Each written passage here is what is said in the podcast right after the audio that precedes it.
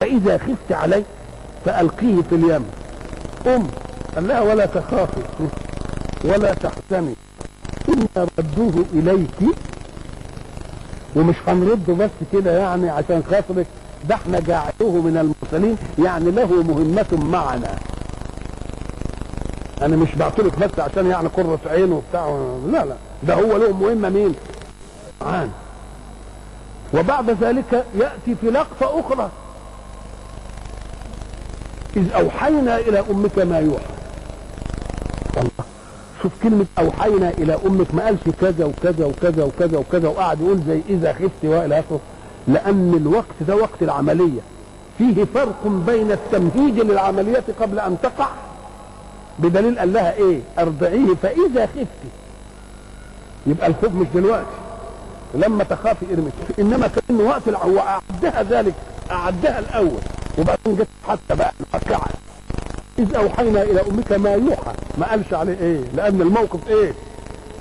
مستعجل. ده بياخده أهو. بياخد العيال أهو هياخدوها أهو. إذ أوحينا إلى أمك ما يوحى. ان اقذفيه في التابوت فاقذفيه في اليم. فليلقيه أوامر على طول كده على طول على طول على طول. يدل على إن العملية دي كانت إمتى؟ كانت ساعة العملية بقى. وبيبين لها أن جنود الله من الجمادات التي لا تعي وجه إليها الأمر بأن تصونه. كلمة اقذفيه. اقذفيه تدل على إيه؟ على السرعة. اقذفيه في التابوت فايه تقذفيه في اليم وبعدين قال إيه لليم؟ فليلقه اليم بالساحل كأن أمرا من الله توجه إلى البحر. يا بحر لما يترمي فيك موته اعمل فيه إيه؟ خلاص أصدر امره للبحر. فليلقيه اليم بالإيه؟ بالسحر. فليأخذه عدو لي وعدو له. أوامر. طب طب الأوامر للمسخرين المحبوبين. إنما الأوامر للعدو له لك وإزاي يقول لك ربنا يلبسها في راس فرعون وفي مرات فرعون تلبيسه عشان ينفذ مراده. وتقول إيه؟ إحنا عايزين نربيه ناخذ قرة عين لي ولك. شوف ربنا دخلها عليهم إزاي خلاص؟ وبعدين يجي يقول فآتا فالتقطه آل فرعون. مش كده؟ طب التقطه ليه؟ مش عشان يبقى قرة إيه؟ عين لها ولفرعون آه. لكن فالتقطه آل فرعون ليكون لهم عدوا. فهل ساعة الالتقاط كان في بينهم إنه يبقى عدو؟ ولا يبقى قرة عين؟ اهي دي اسمها لام العاقبة. في مرادك شيء ولكن القدرة الأعلى منك تريد شيئا آخر. أنت في تخطيطك إنك بتعمل العملية دي لكذا. لكن القوة الأعلى منك عملته الإيه؟ وخلتك أنت اللي تعملها. فالتقطه آل فرعون ليكون إيه؟ ده ادي العلة للالتقاط. ده العله للالتقاط إنه يبقى قرة مش كده؟ لكن ربنا عمل إيه؟ يبقى اسمها لام الإيه؟ مش لام الإرادة. فلما تشوف حاجة من دي اوعى تقول هذا مراد الله ولكن قل العاقبة فيما فعلوا حدثت كذا خلاف إيه؟ خلاف ما خططوه يريد الله ألا يجعل لهم حظا في الآخرة. بلام العقابة بقى أهي. خدت بالك ولهم عذاب إيه؟ ولهم عذاب عظيم. ان الذين اشتروا الكفر بالايمان لن يضروا الله شيئا. برضو المعركة فين؟ ما قالش لن يضروكم لن يضروا مين؟ دي تطمين لمين؟ أيها المؤمنون بي المصدقون لمحمد إن معركتكم مع الكفر ليست معركة المؤمنين مع الكافرين ولكنه معركة ربكم وربي معكم. يبقى ده اطمئنان ولا لا؟ اطمئنان كبير. إن الذين اشتروا الكفر بالإيمان الاشتراء دي صفقة تقتضي ثمنا ومسمنا الثمن هنا إيه والمثمن إيه؟ اشتروا الكفر بالإيمان. الباء دائما تدخل على المتروك. اشتريت السلعة بكذا درهم أو بكذا جنيه. يبقى نقول متروك ونقول مأخوذ الجنيه المتروك البيه دخلت على مين على المطلوب اشتروا على خدوا الكفر ودفعوا إيه؟ وده الله. كأن الإيمان كان عندهم؟ ثم قال لك آه والله كان عندهم. لأن المهم إيمان الفطرة. إيمان العهد القديم. اللي ربنا أخذه على الذرة قبل أن توجد فيها الأغيار والأهواء. وإذ أخذ ربك من بني آدم من ظهورهم ذريتهم. وأشهدهم على أنفسهم ألست بربكم؟ قالوا بلى. وأيضا إيمان الفطرة قبل أن تلوث بالأهواء.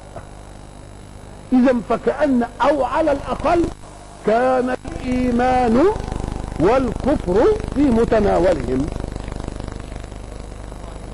بانضباط قانون الاختيار في النفس البشرية. أم هم عملوا إيه؟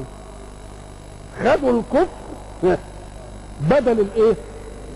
ما هي البدلية إيه دخلت على المتروك.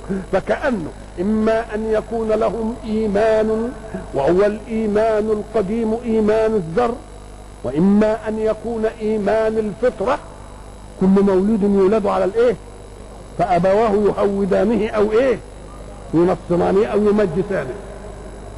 وبعد ذلك ينسلوا من الإيمان ويدفعوا الثمن وياخذوا مين؟ الكفر. أو على الأقل الإيمان والكفر إيه؟ مطروحان للاختيار. فلما ياخد الكفر نقول خد الكفر بدل مين؟ بدل الإيمان.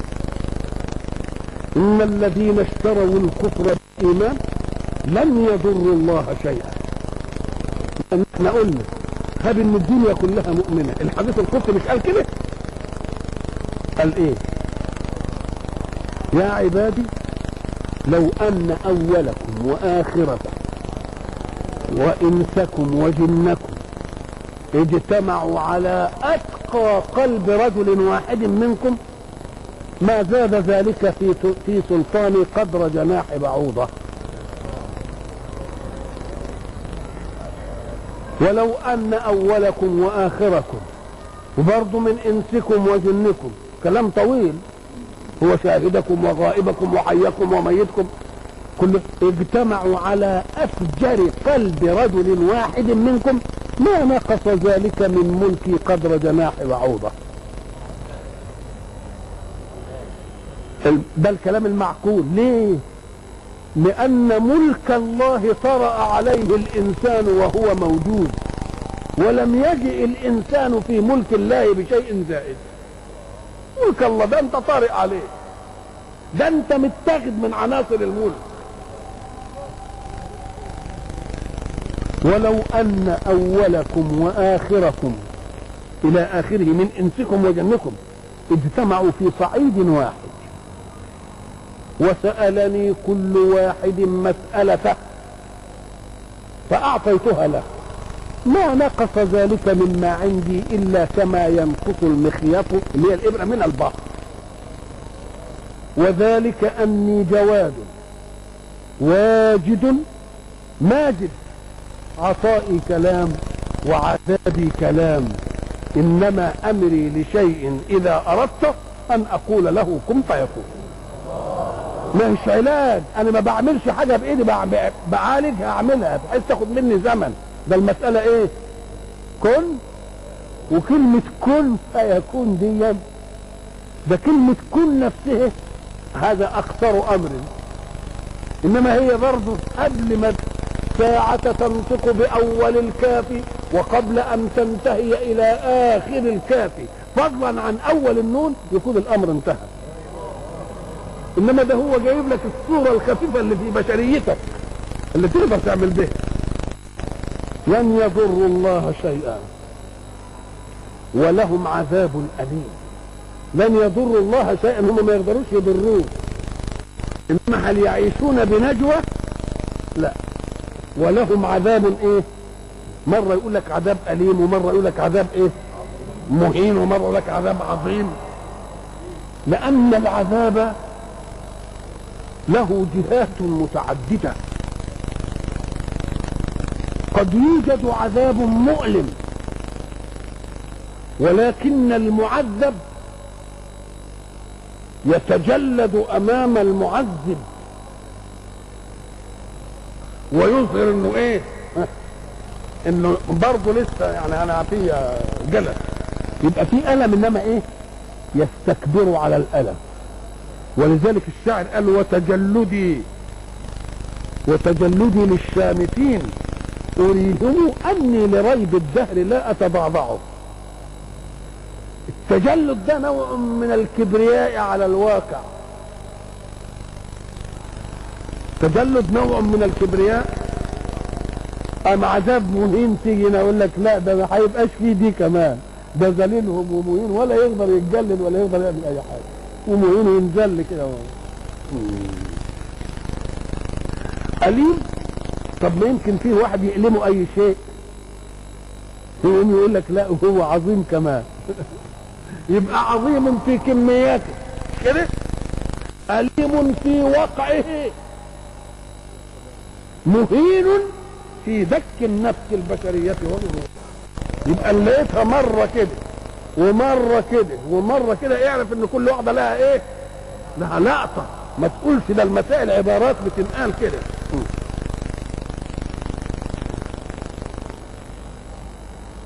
ولا يحسبن أيوه أنا كنت بقول هنا عشان لام العاقبة عشان ربما تمر عليكم كتير وبيجي فيها إشكالات والناس اللي عمالين بيتربصوا بكلام الله مش عارف إيه يقعدوا قال إيه؟ يبحثوا. وتلاقيهم ما بيبحثوش إلا في الحتت اللي اللي يشوفوا إن فيها إيه؟ نقطة ضعف. بيقول هناك يا سيدي إن لما الكفار والعياذ بالله هيروحوا النار يقولوا ربنا أخرجنا منها. فإن عدنا للكفر فإنا إيه؟ ظالمون. دي كلمة يقولوها. إنما خالقهم حكم ولو ردوا لعادوا لما إيه؟ لما نهوا عنه. قال اخسأوا فيها ولا تكلمون. إنه كان فريق من عبادي يقولون ربنا آمنا فاغفر لنا وارحمنا. وانت خير الراحمين فاتخذتموهم سخريا اللي يقول كده يبقى يقول لك ده فقه ده راجعي ده مدروش ده مدهول على عينه. ده الله ويقعدوا بقى يسخروا منهم. ويقوم يقول إيه؟ فاتخذتموهم إيه؟ تهزؤون منهم. اتخذتموهم سخريا.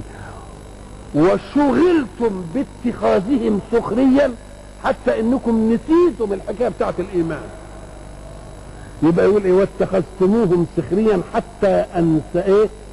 أنساكم ذكر إيه؟ انساكم ذكر ربكم.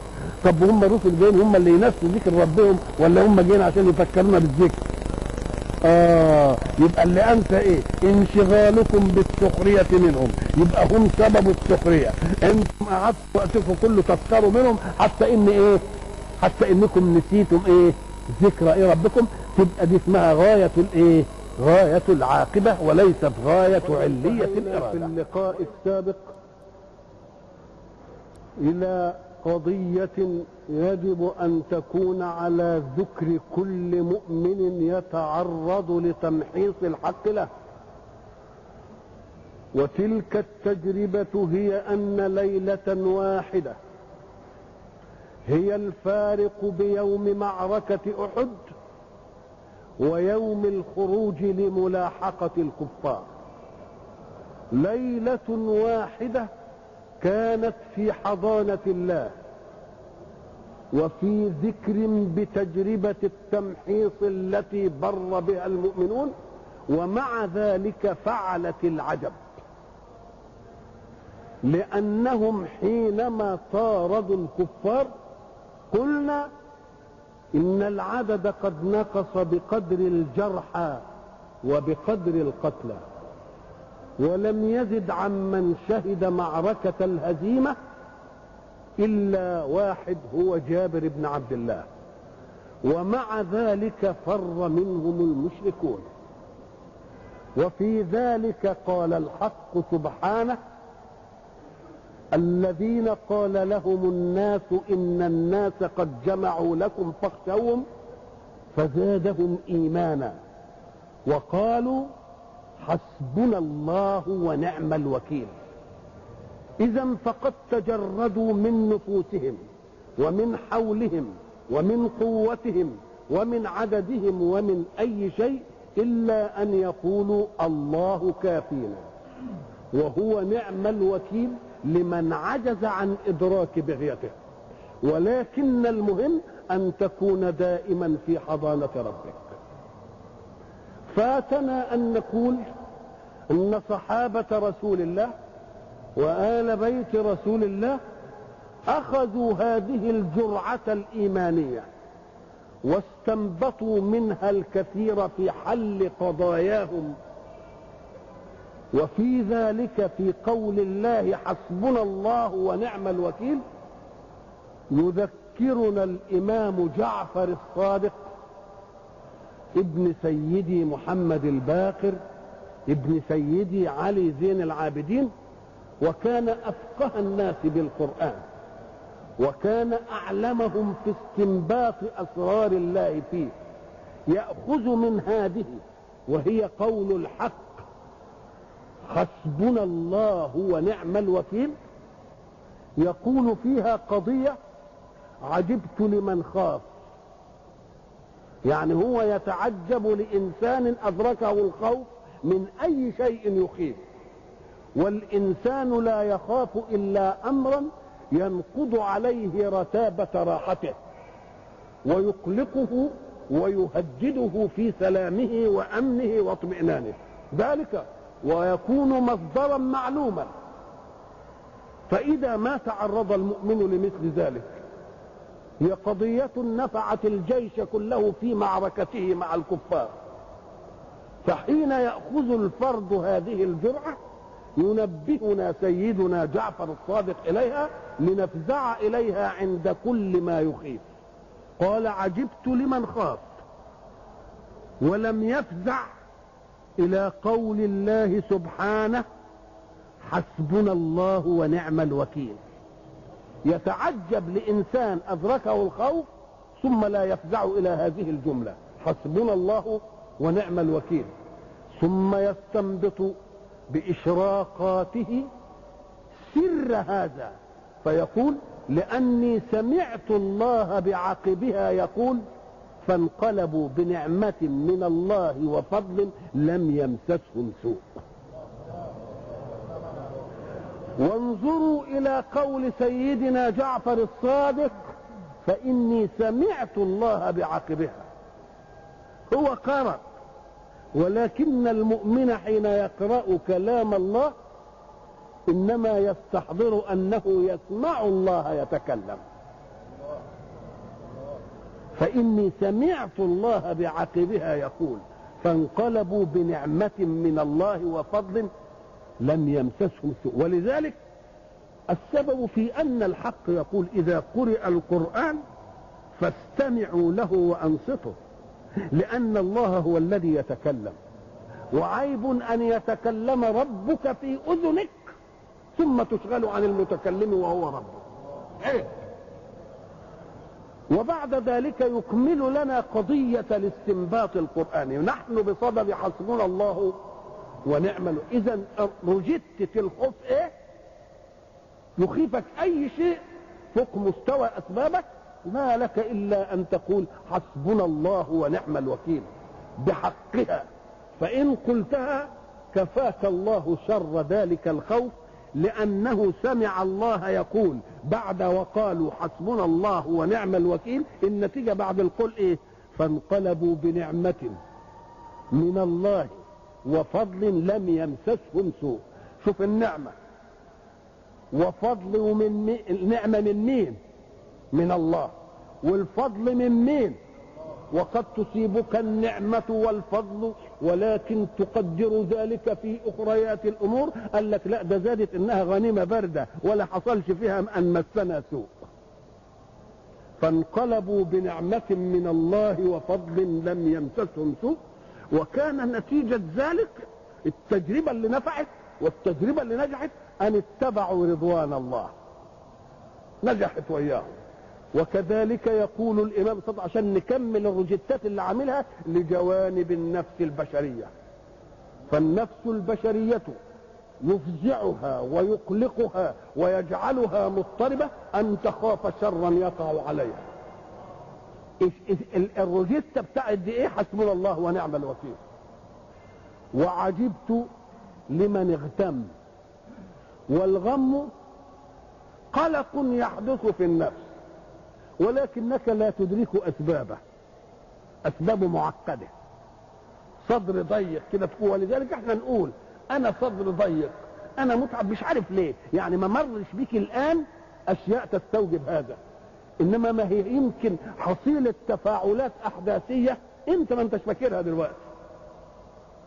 يبقى ده اسمه غم بقى. فقال وعجبت لمن اغتم ولم يفزع. ساعة ما يغتم يعمل إيه؟ يفزع إلى قول الحق سبحانه لا إله إلا أنت. سبحانك إني كنت من الظالمين. يقرب ذنبه يقول الغم ده ما جاليش إلا لأنني خرجت شوية عن المنهج. فإني سمعت الله بعقبها يقول فاستجبنا له. ونجيناه من الغم اللي هو سيدنا مين؟ يونس. فاستجبنا له ونجيناه من الغم وليست خاصية كانت ليونس وكذلك ننجي المؤمنين. باب واسع الله أدخل فيه مين كل المؤمنين. وعجبت لمن مكر به. مكر به دي معناها إيه؟ بيت له الشر بحيث يخفى لأن ما هو المكر؟ المكر تبييت شر لخصمك. خصمك دي هو بحق هو على شر وأنت بحق يبقى شر يبيت لمين؟ لخير. أهو ده المكر السيء. مقابله مكر إيه؟ حسن. ولذلك ربنا بيقول ولا يحيق المكر إن هو السيء إلا بأهله. إذا ففيه مكر مش سيء. كأن يبيت صاحب الحق لصاحب الشر. تبييتا يخفى عليه. يبقى ده مكر ولا مش مكر؟ آه. يبقى ده اسمه مكر إيه؟ ولذلك ربنا قال افتنوا إلى دي فإن كانوا يمكرون ويبيتون. هم يبيتون إنما إن بيتوا على الخلق جميعا لا يبيتون عليه. يبقى عارف. لكن أنا رب وإن بيت لهم فلن يستطيعوا كشف هذا التبييت يبقى أنا خير الماكرين ولا مش خير الماكرين؟ لأن اللي تبيت ده من الممكن ينعرف. يبقى مكر خايب. إنما المكر الحقيقي بقى اللي ما فيش وسيلة إنها تنعرف. يبقى ربنا لما يبيت لخصومه يبقى ما يقدروش إيه؟ يعرفوا. يبقى خير الإيه؟ خير الماكرين. وعجبت لمن مكر به. ولم يفزع إلى قول الله سبحانه وأفوض أمري إلى الله. إن الله بصير بالعباد. فإني سمعت الله بعقبها يقول فوقاه الله سيئات ما مكروا. وعجبت لمن طلب الدنيا. حتى اللي يطلب الدنيا وعايز نعمة واسعة وعايز جاه وعايز ثراء برضه ربنا هنا. قال وعجبت لمن طلب الدنيا وزينتها كيف لا يفزع إلى قول الله ما شاء الله لا قوة إلا بالله. حين تقول ما شاء الله لا قوة إلا بالله أتتك الدنيا مهرولة. لأنك جردت نفسك من حولك وقوة حيلك وأسبابك وتركت الأمر لمين؟ فإني سمعت الله بعاقبها يقول أي في صاحب الجنة. ما شاء لو ولو فلولا إذ دخلت جنتك قلت ما شاء الله لا قوة إلا بالله. إن ترني أنا أقل منك مالا وولدا فعسى ربي أن يؤتيني خيرا من جنتك. إذا فالجوانب البشرية في النفس أهي خوف له وصفة هم له وصفة. مكر بيك لها وصفة. طالب دنيا وسعتها لها إيه؟ لها وصفة. الوصفة اللي معانا اللي هنا جت هنا إيه؟ حسبنا الله ونعم الوكيل. فانقلبوا بنعمة من الله وفضل. النعمة هي أن يعطيك على قدر عملك. والفضل أنه يزود. لم يمسسهم سوء. كان من نتيجة ذلك أن جمعوا بين كل ما وهب لهم واتبعوا رضوان الله لأنها أصبحت إيه؟ عملية مجربة. واتبعوا رضوان الله والله ذو فضل عظيم. الذين قال لهم الناس إن الناس قد جمعوا لهم. يريدون أن يثبتوهم عن لقاء كفار قريش. فيريد الحق أن يقول ما الدافع على هذا؟ إيه اللي حصل ده؟ قال إنما ذلكم الشيطان يخوف أولياءه. يخوف إيه؟ يبقى دي صرخة الشيطان. يصح إنه يصرخها ويتمثل في بشر ويصح إنه ينزغ لواحد من الناس يقولها زي نعيم مثلا. إنما ذلكم الشيطان يخوف أولياءه. أنا أريد حين نقرأ القرآن نشوف ظاهر اللفظ ده يخوف أولياءه. طب أولياء الشيطان من هم؟ ما هو أولياء الشيطان؟ يا كفار قريش يا المنافقين. مش دول أولياء الشيطان؟ ما هم أولياء يعني أحبابه ها؟ الذين ينصرون فكرته. مش كده؟ مع طب إنما ذلكم الشيطان الذي قال إن الناس قد جمعوا إيه؟ لكم. يخوف أولياءه. هو يخوف أولياءه؟ ده المفروض إنه يخوف مين؟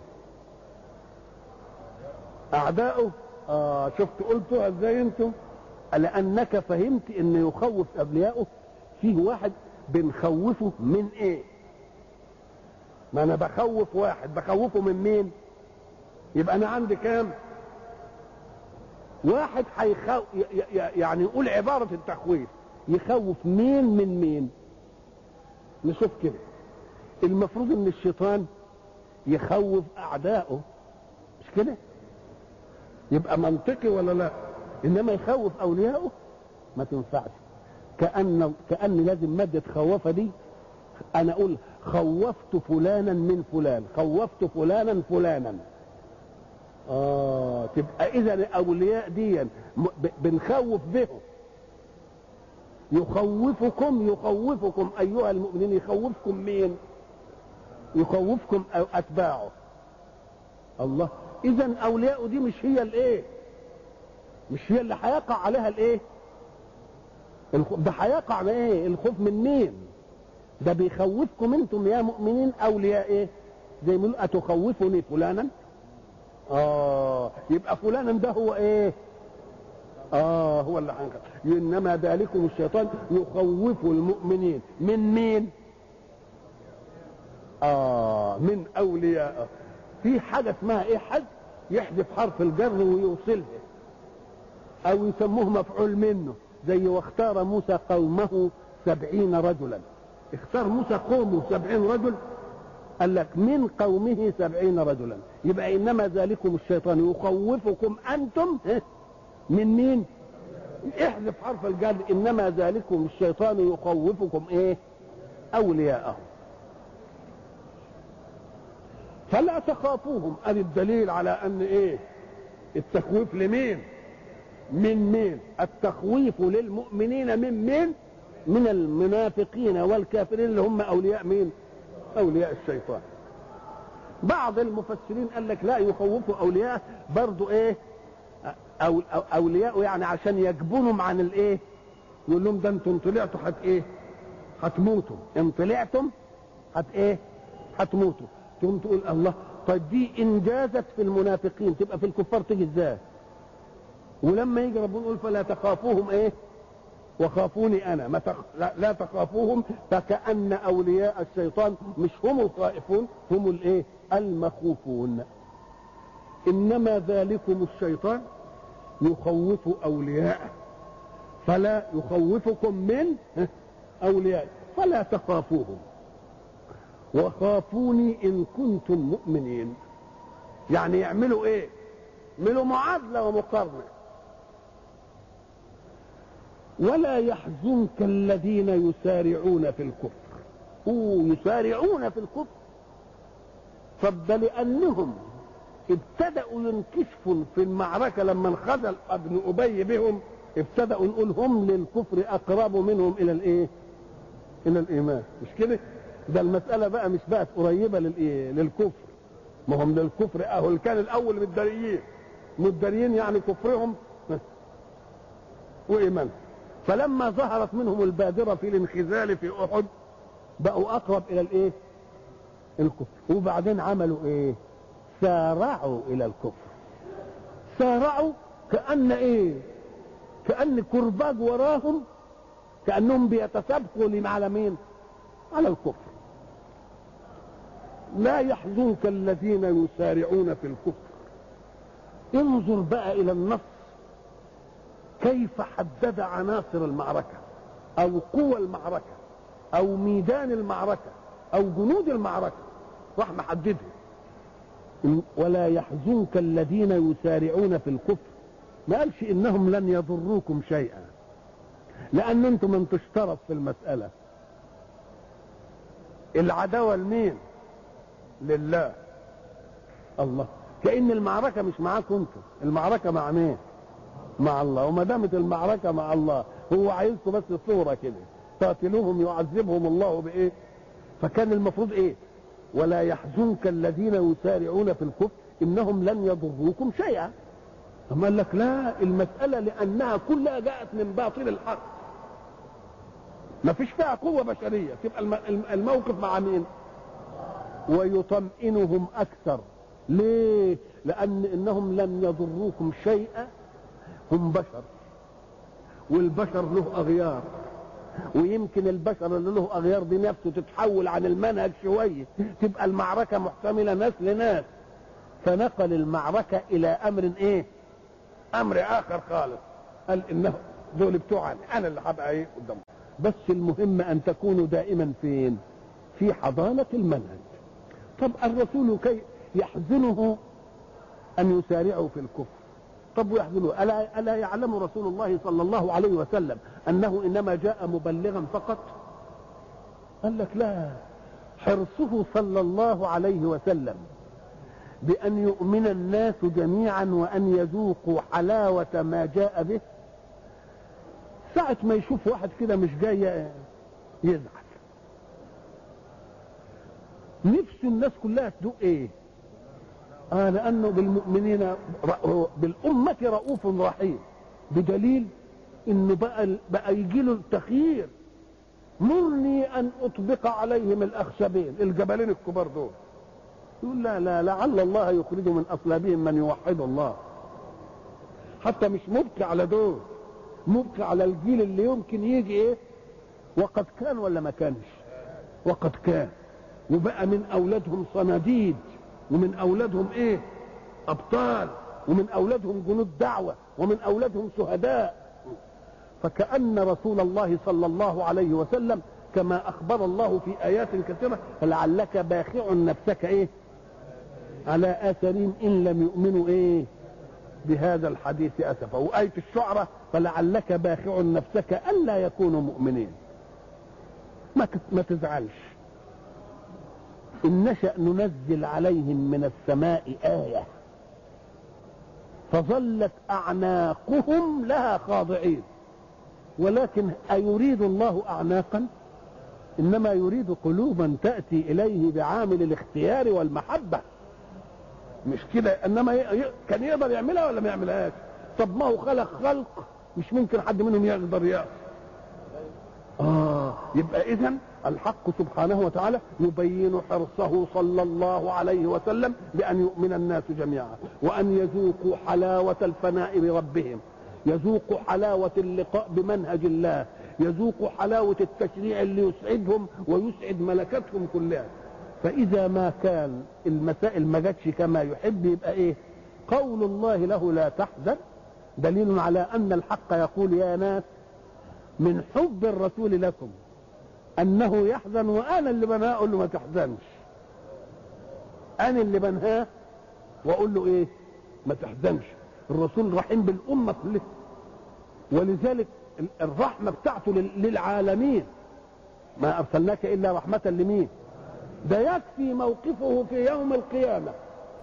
حين يذهب تذهب كل أمة إلى رسولها فيردها.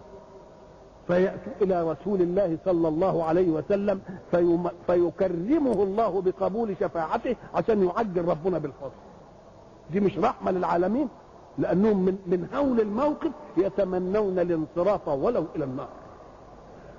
ونحن قلنا سابقا إن الحق سبحانه وتعالى حينما علم شغل سيدنا رسول الله بأمته وبانه رحيم بهم وبانه رؤوف قال الله ليريح عواطفه ومواجيده. قال له يا محمد إن شئت جعلت يعني إن شئت أنت جعلت اللي هو مين المتكلم؟ الله. إن شئت جعلت أمر أمتك إليك. أخليك أنت اللي تتحكم في الحكاية دي بقى. ما دام انت يعني بتحبها قوي. أنا هعمل أطمنك وأعمل إيه؟ وأجعل أمر أمتك إيه؟ انظروا إلى فطنته صلى الله عليه وسلم. هو أخ للمؤمنين ولكن الله رب لهم. الأخوة يمكن تتغير. قال له لا يا ربي أنت أرحم بهم مني. يبقى خلي الأمر في مين يبقى بيحبهم برضه ولا ما بيحبهمش؟ حتى حينما امتنع أن يكون أمر أمته بيده برضه بيحبهم. ليه؟ لأن قدرته محدودة. مش كده؟ وهو من الأغيار. مش كده؟ فبيقول لا خليه في إيد مين؟ لأن كل صفة خير منه مستمدة من مين؟ طب ما نخليهم مع النبع اللي هو الله. نخليهم مع النبع اللي هو مين؟ قال له إن شئت جعلت أمر أمتك إليك. قال لا يا ربي أنت أرحم بهم مني. فماذا يكون رد الحق عليه إذا لا أخزيك فيهم أبدا. يبقى عارف ياخد التصريح ولا لا؟ ولما قال له ولسوف يعطيك ربك فتروا قال إيه؟ علشان تعرف إن مسألة أمته دي على باله. ربنا بيقول له ولسوف يعطيك ربك إيه؟ وجاياله الآيات بعد فترة الوحي في أول العملية لسه مش كده؟ ماذا شوف علشان تعرف إن المسألة في بؤرة الشعور لأن فيه فرق بين مسألة تهز رأسك علشان تنقلها من حشية الشعور إلى بؤرة الشعور ومسألة هي جاية كده ببؤره الشعور. بقى ساعة ما ينزل عليه بعد فترة الوحي الطويلة ينزل عليه ولا سوف يعطيك ربك فترضى يقوم يفتكر على طول كده يقول إذا لا ارضى وواحد من أمتي في النار. مسألة يعني مسألة واضحة قوي إنه مشغول بأمته ولا لأ. يبقى إذا قول الله ولا يحزنك الذين يسارعون في الكفر. لأنك أنت ما بيسارعش بالكفر تقصير منك. أنت عملت اللي إيه؟ أنت اللي عملت عليه. إنهم لن يضروا الله شيئا. ما قالش إنهم لن يضروك ولن يضروا إيه؟ المؤمنين. بل جعل المعركة فين؟ وما دامت المعركة مع الله القوي ذي الجبروت يبقى اطمأن المؤمنين ولا ما اطمأنوش؟ يبقى اطمأنوا طيب إنهم لن يضروا الله شيئا. يريد الله ألا يجعل لهم حظا في الآخرة ولهم عذاب عظيم. يريد الله ألا يجعل لهم حظا في الآخرة طب ما دام ربنا هو اللي رايد إنه ما يعمل لهمش حظ أيكون لهم عمل يصادم مرادات ربهم؟ لا يريد الله بما شرع من منهج إن سنته تيجي عليهم. لأن سنته اللي مخالف يعمل إيه؟ يتعذب. فيريد الله أن يطبق سنته التي إيه؟ التي السنة اللي شرعها هو. السنة وفيه فرق حين تجد لام كده لكذا ذاكر الولد لينجح. يبقى علة المذاكرة إيه؟ الرغبة في النجاح. طيب تيجي مثلا الراجل يقول لابنه إيه؟ أنا دللتك لترسب آخر العام. الله بقى هو دلله عشان يسقط؟ ده بيجيب لام العاقبة. يعني كان لك له مراد لكن قدرة أعلى جاءت على خلاف إيه؟ المراد. نجيبها أوضح شوية سيدنا موسى